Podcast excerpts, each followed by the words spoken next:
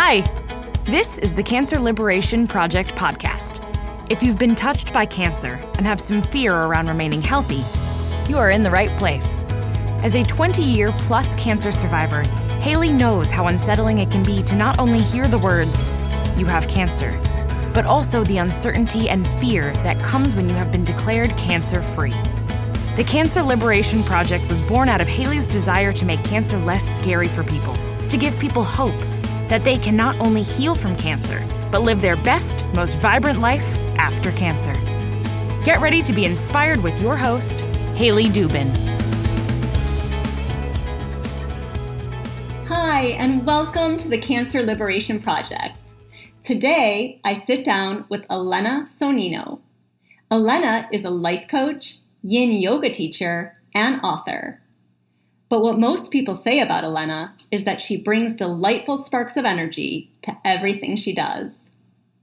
Elena is on a mission to help you transform the walls of survival mode into doors of possibility so that you can step into the spotlight of your life as your most rooted and nourished self. Her work helps you get out of your head and into your body as your source of wisdom and moves you from beyond shoulds and into delight, one day at a time.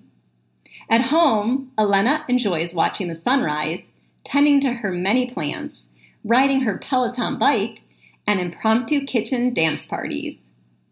I look forward to sharing my conversation with Elena, but before I do, just a couple things to mention. First, a reminder to head over to my website at revivewellness.com to get your free seven top tips to keep cancer away and feel confident in your body again. That's R E V I V E wellness.com. And second, I want to take a moment to thank the Karlfeldt Center, who makes the show possible. Hi, Elena. Welcome to the Cancer Liberation Project. I'm really looking forward to this conversation today. Oh my goodness, Haley, thank you for having me. I am also looking forward to it. I've been excited about it and just delighted in the work that you're doing and honored to get to be a part of it. Oh, well, thank you so much. And first, really, I would just love to hear your story. I know you had cancer at a pretty young age. Yeah, I was turning, you know, the years, and I was like, what year was it? Because it was before my birthday in 1997. So I was 22, 23, turning 24 ish in that realm. And I was diagnosed with Hodgkin's lymphoma. And it was perhaps the strangest and the most right, if that makes any sense. And I've never said that out loud like that. But if I think about strange because I was seemingly healthy. I had gotten engaged six, seven days prior to my diagnosis. My life was really good. And I had just moved back. I had lived in Italy for a year. And so I had just moved back like four months before. And then there I was. Uh, we were sitting at our Passover Seder table, and the lymph node at the base of my neck was the size of a ping pong ball kind of overnight. So here's like the good part, right? Strangest good element of it. I was exactly where I needed to be, meaning that my now ex fiance's father was a radiologist, their best friend was a cardiologist. We, and we were all around the table together. And so I was in to see an internist the next day, not having any idea, right, what they were going to say. But everything, I was exactly where I needed to be, even though I had probably been having symptoms for six or seven months. You know, so even back to when I was in Italy, you know, when when you're not paying attention and you don't know, you don't, I'm a hot sleeper. Night sweats didn't mean much to me because, right. And then I taught preschool. And so always having a cold, no big deal but being like that moment, I was exactly where I needed to be and was diagnosed and staged really quickly at that point. And it was, you know, I was young. So there were a lot of uh, options for me in terms of what you know the, the treatments and you know this was again 1997 so treatment has come such a long way since then But at that point, were a few things that were important to me being able to have children eventually. And for Hodgkin's, my oncologist explained the chemotherapy regimen that we ended up with as a bread and but no, as Hodgkin's as like a bread and butter cancer. And, and now I kind of bristle at that. But this idea of I'm young, I'm healthy, you'll be fine. and that's kind of how I went into it. I'm young, I'm healthy, I'll be fine. Protect my future feminine, you know, abilities, and I'll be fine. Um, and it ended up, uh, it was fine. I was in remission six months later, and then I recurred five months after my remission. And so suddenly it wasn't so bread and butter. Yeah. So tell me what kind of treatment you needed. Yeah. So at that point, um, it was ABVD. So it was adriamycin, the bleomycin, vinblastine, and something with a D. and we picked that treatment because it had low fertility impact, but high probability of lung damage. And I said, Well, explain what that means to me. And my oncologist said, Well, for instance, you'll just likely never run a marathon. And I went, Oh, okay. Possibility of having children versus not being able to run a marathon. I barely run 5K. Sign me up. and two, three months in, I did in fact have the lung damage. My lung capacity um, had decreased significantly, and I was essentially, you know, experiencing life as an asthmatic, or had things could trigger asthma type responses, right? Um, and so, but at that point, we decided, fine, no big deal, because big picture, that was going to be okay. right. And then second time uh, was a very different story because we caught the recurrence on a regular CT scan. And at that point, they thought, all right, so the lymph nodes around my armpit were kind of saying hello. and they thought they were just going to do radiation, which seemed like no big deal. And then I ended up having pneumonia and a pericardial effusion. So I had fluid in the sac or a pericarditis. So I had fluid in the sac around my heart and needed emergency surgery. And at that point, everything changed in terms of how they were going to treat me and everything. At that point, we were looking at chemo, high dose radiation, and then a bone marrow transplant. So everything changed really quickly in 1998 when I recurred. Oh, amazing. I mean, I can relate to a lot of what you're saying because I was diagnosed in 1998. And so, like you said, treatment has come a long way. Um, it, it is really tough as a young person because you go through these changes that you don't think about and no one really tells you about. So, that being said, I, I know you've spoken about just not having that desire as much, that sexual desire after your treatment. And then you get some pain later.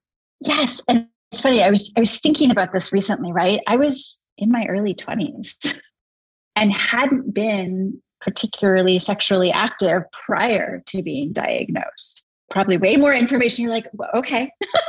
right. My first partner was my fiance at the time. And then I got sick. And so I was the patient who gained a ton of weight in treatment. So there was this body kind of that I was carrying around with me that didn't feel like my own. And the last thing I wanted was intimacy. And so that became, and that kind of became my norm, I think, right? Even as my body healed, and eventually, even my reproductive system, I ended up having my daughter naturally, even though I wasn't, I was in early menopause. And as they had said would happen, and then I got pregnant. So amazing and miracle and all of that. But through that all, my my desire, my ability to really connect with that part of myself, I think in 1997 and 1998 changed forever. And you know, it's now all these years later, turning 48, realizing there's got to be another way because we are made to feel pleasure. And this whole, well, this is just the way it is, kind of isn't acceptable to me anymore. I couldn't agree more. And like we said, it, it's not talked about at all, and people feel shame around it. And so, how did you handle that? I mean, were were there people to talk to? I mean, you definitely were young. I was so young, and I'm sure there were people to talk to, but because I was young, and also in, I talk a lot about you know survival mode, and like we we wanted to survive, right? Surviving was a good thing, and yet I was really numb to my feelings, my fear. I have four journals on my desk in this moment to give you an idea of how much I journal. In those 18 months, Haley, I journaled twice. Right. So I was not at all connected to anything that would elicit real emotion. It was just head down, move through it. And so I really didn't take advantage even of the resources, right? There was this amazing cancer center at the hospital and people, and there was a therapist. And I remember uh, my fiance and I at the time went to see her, but I didn't, there was so much shame in, I felt like my body had betrayed me. So it was years, I think, before I started to recognize that I could talk about this, that there were feelings to unpack, and that my my womb kind of everything about me kind of went down into like survival mode and just protecting itself. So it's taken a long time. Yes it's it's baby steps. It's it's difficult. And so what did you i know you said you had a hysterectomy years later right mm-hmm. what was the reason for that and then what went on for you after that yeah so i ended up having a hysterectomy in I think it was 2012. And essentially, what had happened was I kept getting irregular pap smears in the years. So, in the three or four years ish prior to the hysterectomy. And my gynecologist and I kind of, I remember thinking, I don't need more elephants in the room, right? Because my oncologist, when I was much younger, had said, look, like you've had chemo, you've had more chemo, You've had radiation, mini mantle, right? So chest and thyroid, all of it.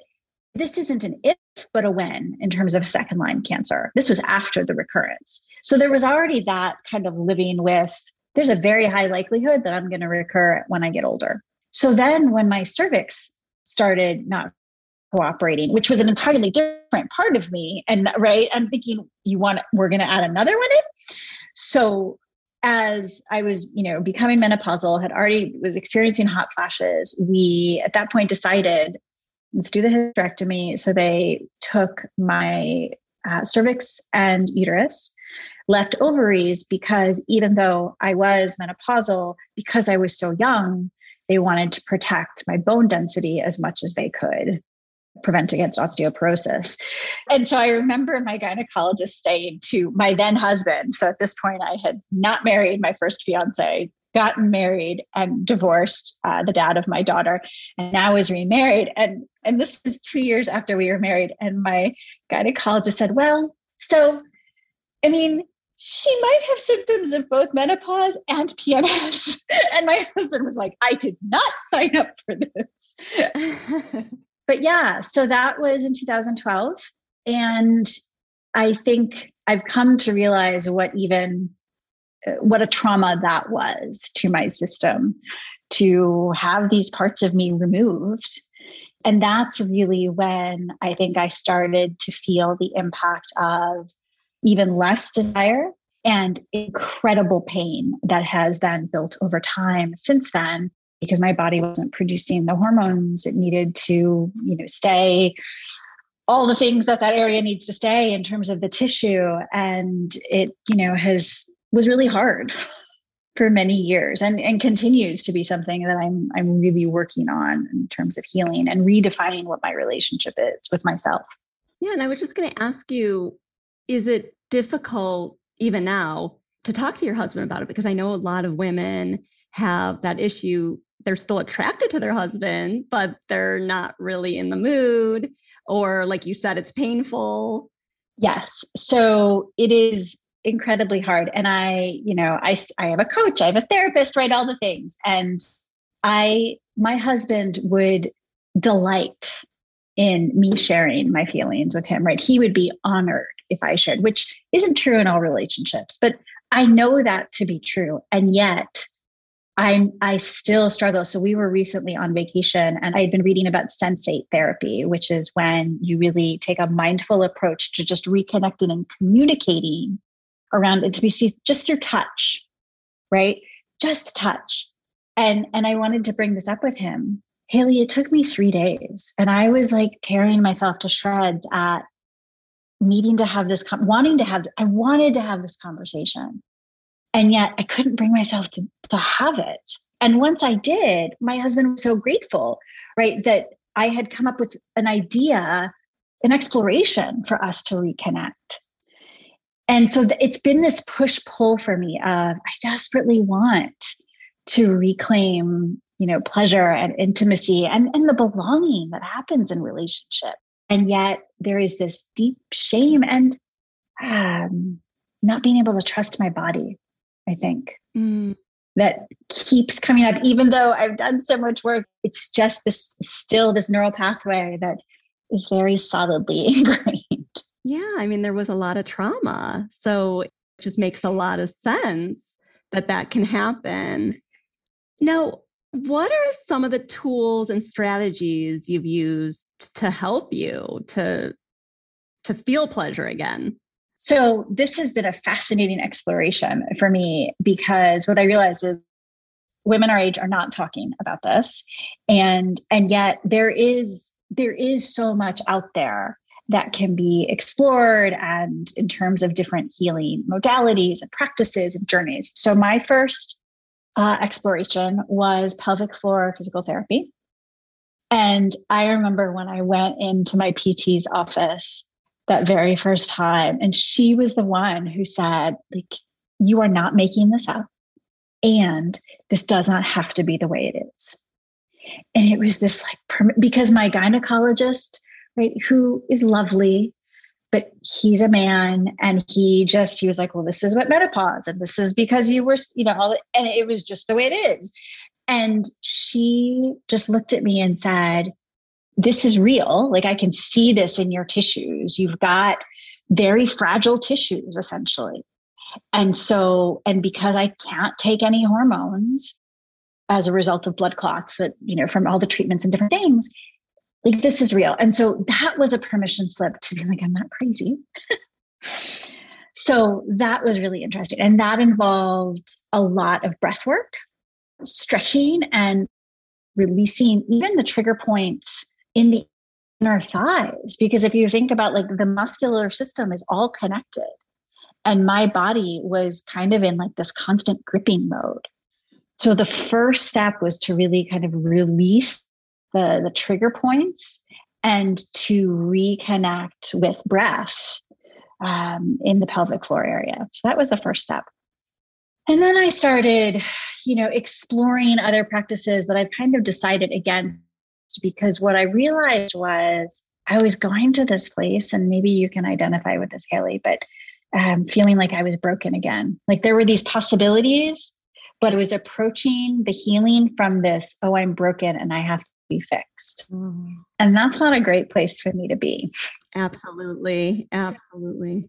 Yeah. So I pulled back from some of those, um, looking at things like laser and plasma rich injection, platelets are, are a treatment for some people. And I just decided, not for me right now. And so reading books like Come As You Are by Emily Nagoski or um, there's a book by Dr. Lori Brotto using mindfulness to increase sexual pleasure. Um, it's not exactly the title, but it's in there. um, but really approaching, almost reapproaching this this conversation and my body and my partnership from a place of okay, what else could there be, right? What? How else can we reconnect here?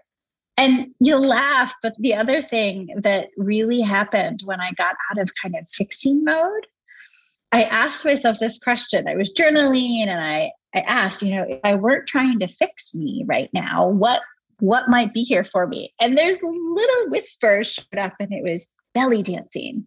It was like, belly dancing? what? and so I, I let it go. I was like, well, that's a little wackadoodle, but okay. I wrote it down and I'm a very curious person.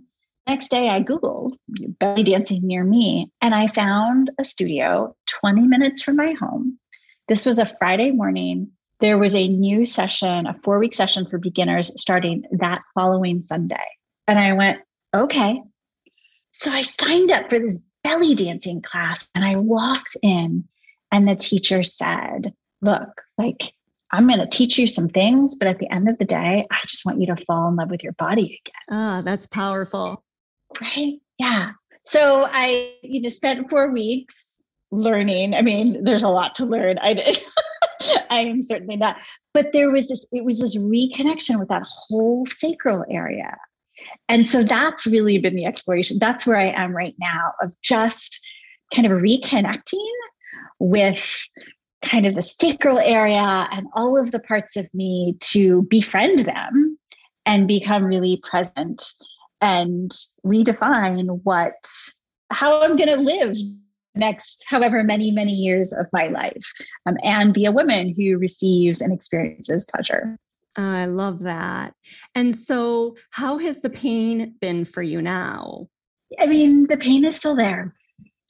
And it is because i think what's happened is there's almost a hyper focus on it right and so the pain is still there and hasn't completely gone away and may never completely go away. And what I've recognized about that is okay, so there are lots of things I could potentially do, these injections, these other things, and those are available to me if if I want. They're also really expensive. Oh, by the way, um, so there's there's that, which which isn't nothing, right? And the decision to say there are actually a lot of different ways to be intimate with your partner that have nothing to do with penetration and therefore could avoid the plane.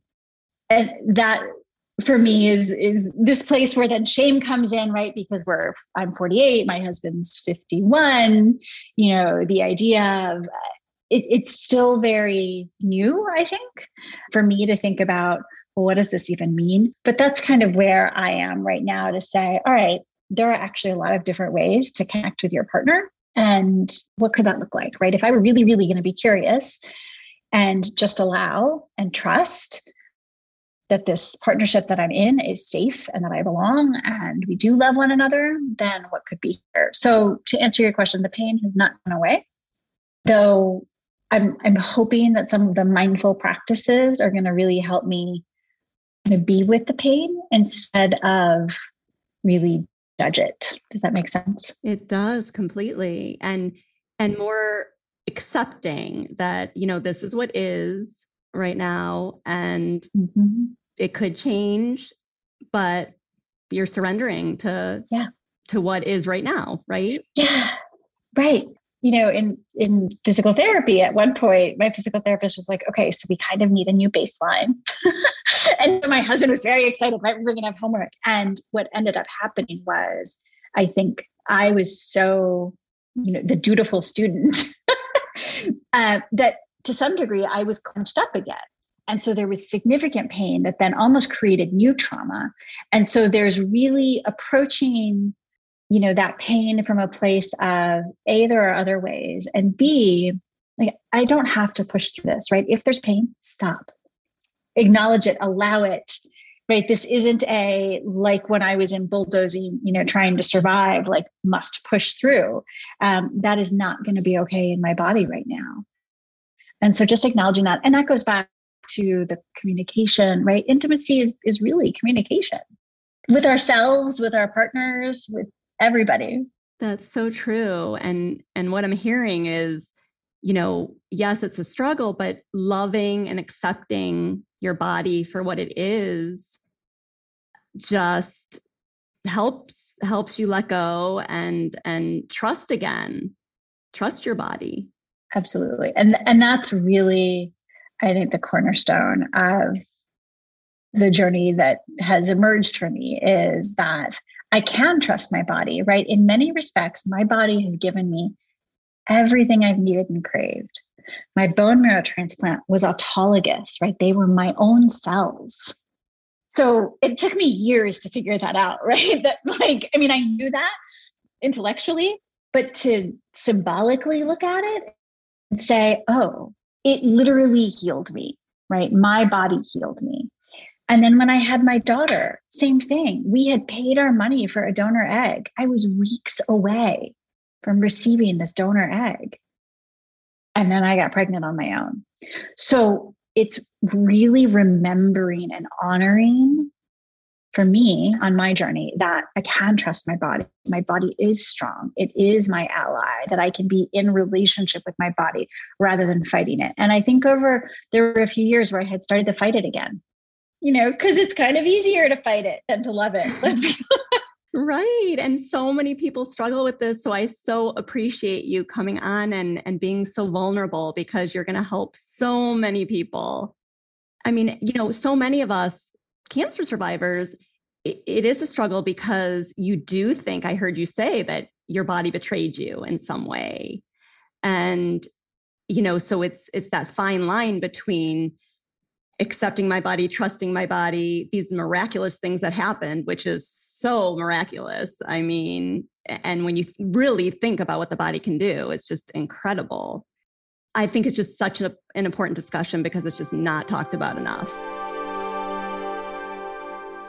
The tumor is only a symptom of cancer, not the cause. Hello, I'm Dr. Michael Karlfeldt. I'm the owner of the Karlfeldt Center in Meridian, Idaho. We specialize in cutting edge integrative oncology care, addressing the cause and not just the symptom of cancer. There are 11 factors you need to address when diagnosed with cancer.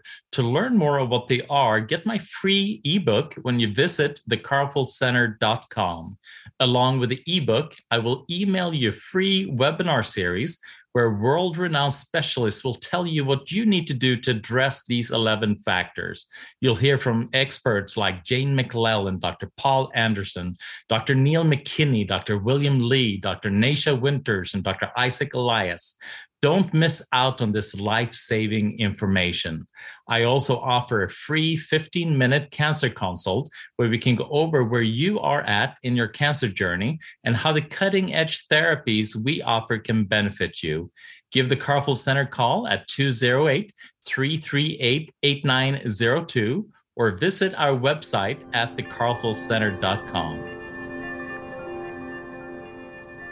You know, if you look at social media or different things in terms of you know female empowerment and embracing pleasure desire. There are a lot of young 20 and 30 somethings talking about this which is fabulous right? And i think the, the women of our generation who this wasn't something they grew up with right? And we we grew up with whatever stories we had.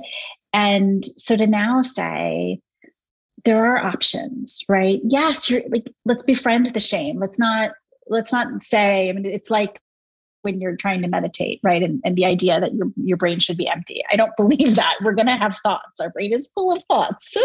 so let's greet them, you know, let's befriend the shame and then be really kind and self compassionate to ourselves and work towards a more, more tender, a more honored relationship with ourselves. Mm, so beautiful. And, you know, that leads me to your book because you recently wrote a book mm-hmm. called Inhabit Your Joy, a book of nudges. So, can you just tell me a little bit about that? Yes. So, this book is literally a book of 35 nudges split into three sections get rooted, get curious, and get alive. And the idea is that you can open this book and just allow a nudge to find you. So I'm opening it right now. Um, and the nudge that perhaps not surprisingly, right, that emerged was be rooted number 12, which is allow yourself to belong. Uh. And so for each nudge, there's a bit of a story, and then there's the nudge itself. So the nudge just says, play with noticing where and how you can allow yourself to belong. First, notice what belonging feels like to you. Go back to a memory where you felt belong. What did that look like, sound like, feel like? And then ask yourself, what does my heart need for me to allow myself to belong today? So each nudge is a little different. Some are, there are some yin yoga practices, but it's really meant, you could read it cover to cover. But the way that I use it is it sits on my desk. And when I'm feeling on, on any given day, I just open it and a practice will find me.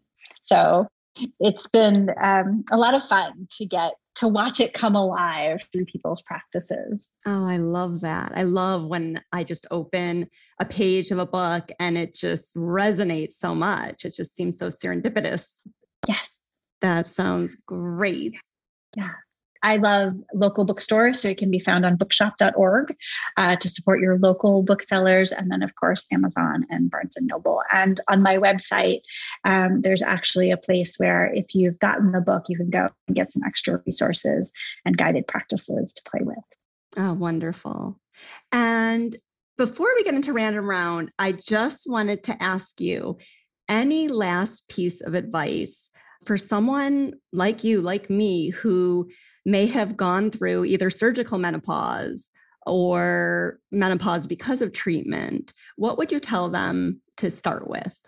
Mm, I'd say to find, to decide what it is that matters to you and how you want to feel, and then build a support system that's going to honor and empower that, right? Whether it's your medical team, um, you know, massage therapist, physical therapist, chiropractors, but to know that you deserve to feel, to live in a way that honors this strength that you have, that you know there's a lot to be said about menopause but to decide that this it's a new doorway and that we get to keep walking through it. But the more we can support ourselves with with knowing how we want to feel and then surrounding ourselves with people that are going to lift us and you know help us continue through that doorway rather than tell us it's just the way it is um, i think that would be my, my nudge is to get really really clear on what it is you want to feel and why and then to make sure you're creating a system a structure for yourself um, that's supported uh, by others who are going to help you on that path perfect thank you and so, are you ready for random round? I am. I love listening to these on your because it's so fun to hear everybody's responses. it is. It's so much fun. Fill in the blank. Freedom to you is uninhibitedness. Like it's to me like arms wide open, you know, jumping, flying, but really just being unapologetic. The last show you binged and loved. I was thinking about this. So I'm currently watching um, Hacks with my husband. Uh, it's the story of two comedians, or a, a comedian and uh, and a writer who are an unlikely duo, and that's been kind of fun to watch.